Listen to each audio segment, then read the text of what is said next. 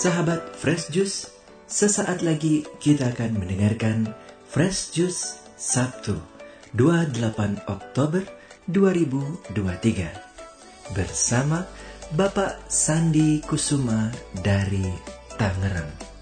Selamat mendengarkan.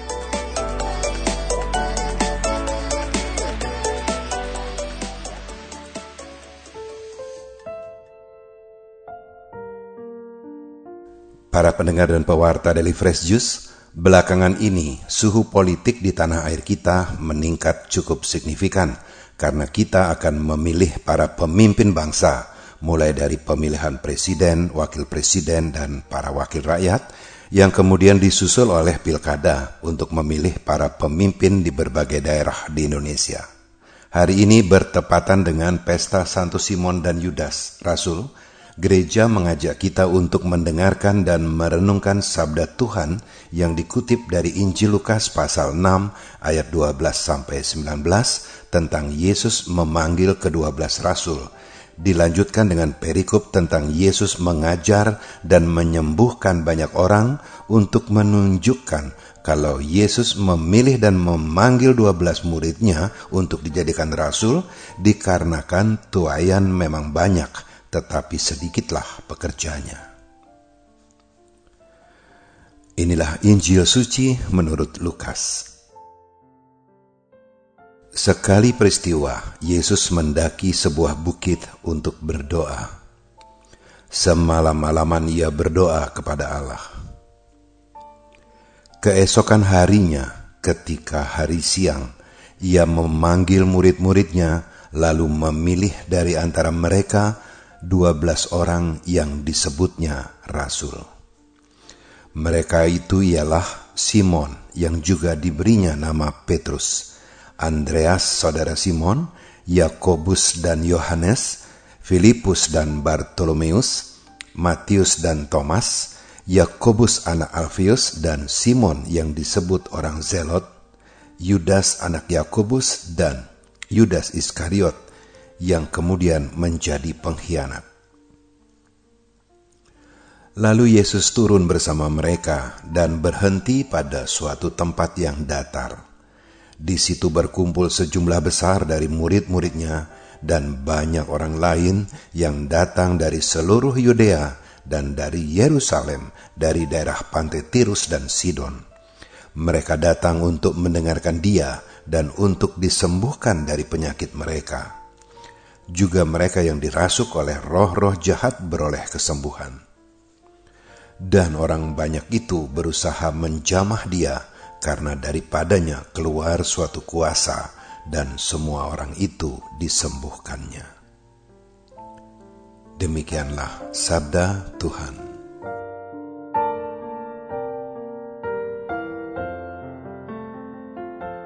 Para pendengar dan pewarta Daily Fresh Juice, Pemilihan kedua belas rasul dilakukan Yesus di tahun awal karyanya di Galilea, di mana pada waktu itu sejumlah besar orang berdatangan dari berbagai pelosok, ada yang dari Yerusalem, dari sekitar pantai Tirus dan Sidon, nyaris dari seluruh wilayah Yudea.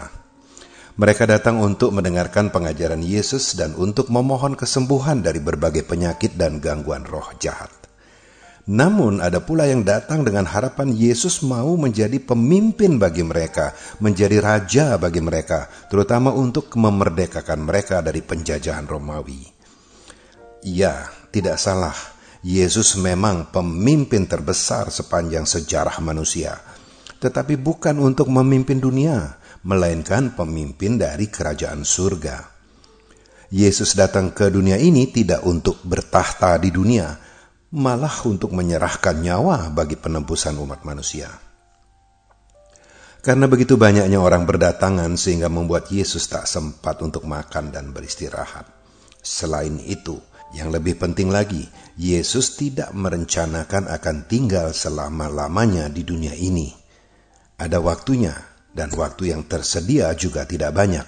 Yesus mesti kembali ke rumah Bapaknya, karena di sanalah tahtanya berada.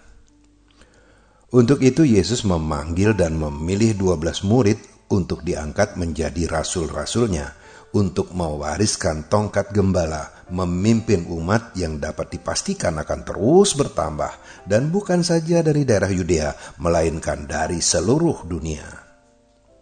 Jadi, para pemimpin yang disebut sebagai Rasul Yesus ini harusnya sosok yang dapat menjadi suri tauladan, yang siap menjadi pelayan, bukan penguasa. Dan tentu Yesus telah mengetahui bahwa para rasul yang dipilihnya itu akan mengakhiri hidupnya secara tragis menjadi martir. Maka Yesus berdoa semalam-malaman. Yesus berdoa kepada Allah Bapaknya, sebab kita tahu bukan kehendak dirinya sendiri yang akan diputuskan, melainkan kehendak Bapaknya yang di surga. Semestinya ini patut ditiru oleh para pemimpin kita, baik pemimpin gereja maupun para pemimpin bangsa. Janganlah memilih pemimpin hanya berdasarkan like dislike atau berdasarkan suku, agama, atau berdasarkan ciri-ciri fisik jasmani, apalagi memilih demi keuntungan diri sendiri tanpa memperdulikan kebutuhan orang lain. Sebagai penganut Katolik, sudah semestinya kita bertekun di dalam doa untuk menerima pencerahan Roh Kudus pada saat kita memberikan hak suara pada pemilihan. Para pendengar dan pewarta dari Fresh Juice, ada perbedaan utama pada pemilihan pemimpin gereja dan pemimpin pemerintahan. Pemimpin pemerintahan dipilih oleh rakyat dan bahkan one man one vote. Sedangkan pemimpin gereja ditunjuk oleh pemimpin dari jenjang otoritas di atasnya – dan memang sudah semestinya demikian.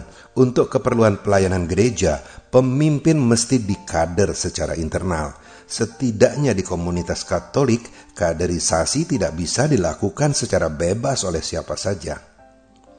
Mana bisa, misalnya, umat separoki berkumpul lalu memilih siapa yang mereka inginkan menjadi pastor paroki. Mana bisa begitu?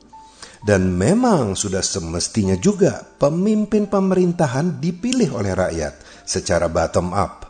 Karena memang rakyatlah sejatinya bos dari para pemimpin itu. Sementara bos daripada pemimpin gereja adalah Tuhan, bukan umat. Maka mesti dipanggil dan dipilih secara top down, karena mereka itu sejatinya adalah para wakil Tuhan.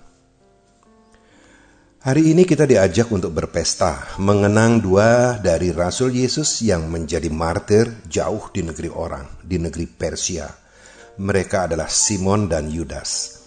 Simon yang dimaksudkan di sini bukanlah Simon Petrus yang adalah rasul utama Yesus, melainkan Simon yang disebut orang Zelot, yang berarti yang rajin.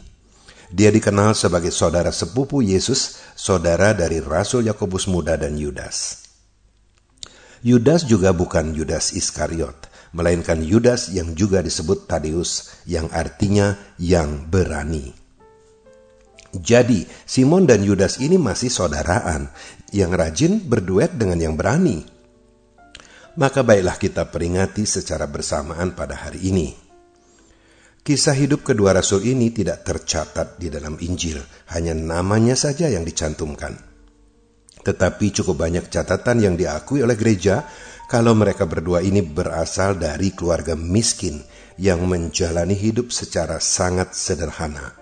Makanya dipilih sebagai pemimpin karena sudah terampil menjadi pelayan. Semoga renungan kita hari ini dapat memberi inspirasi bagi kita dalam melihat, mengenal, dan mencermati para calon pemimpin bangsa yang disodorkan kepada kita untuk dipilih agar kita dapat menggunakan hak suara kita sesuai yang dikehendaki oleh Allah Bapa kita yang di surga. Sebab hanya Allah Bapa kita satu-satunya yang akan menyodorkan pemimpin terbaik untuk kita. Amin. Sahabat Fresh Juice, kita baru saja mendengarkan Fresh Juice Sabtu 28 Oktober 2023. Terima kasih kepada Bapak Sandi Kusuma untuk renungannya pada hari ini. Sampai berjumpa kembali dalam Fresh Juice edisi selanjutnya. Tetap semangat, jaga kesehatan, dan salam Fresh Juice.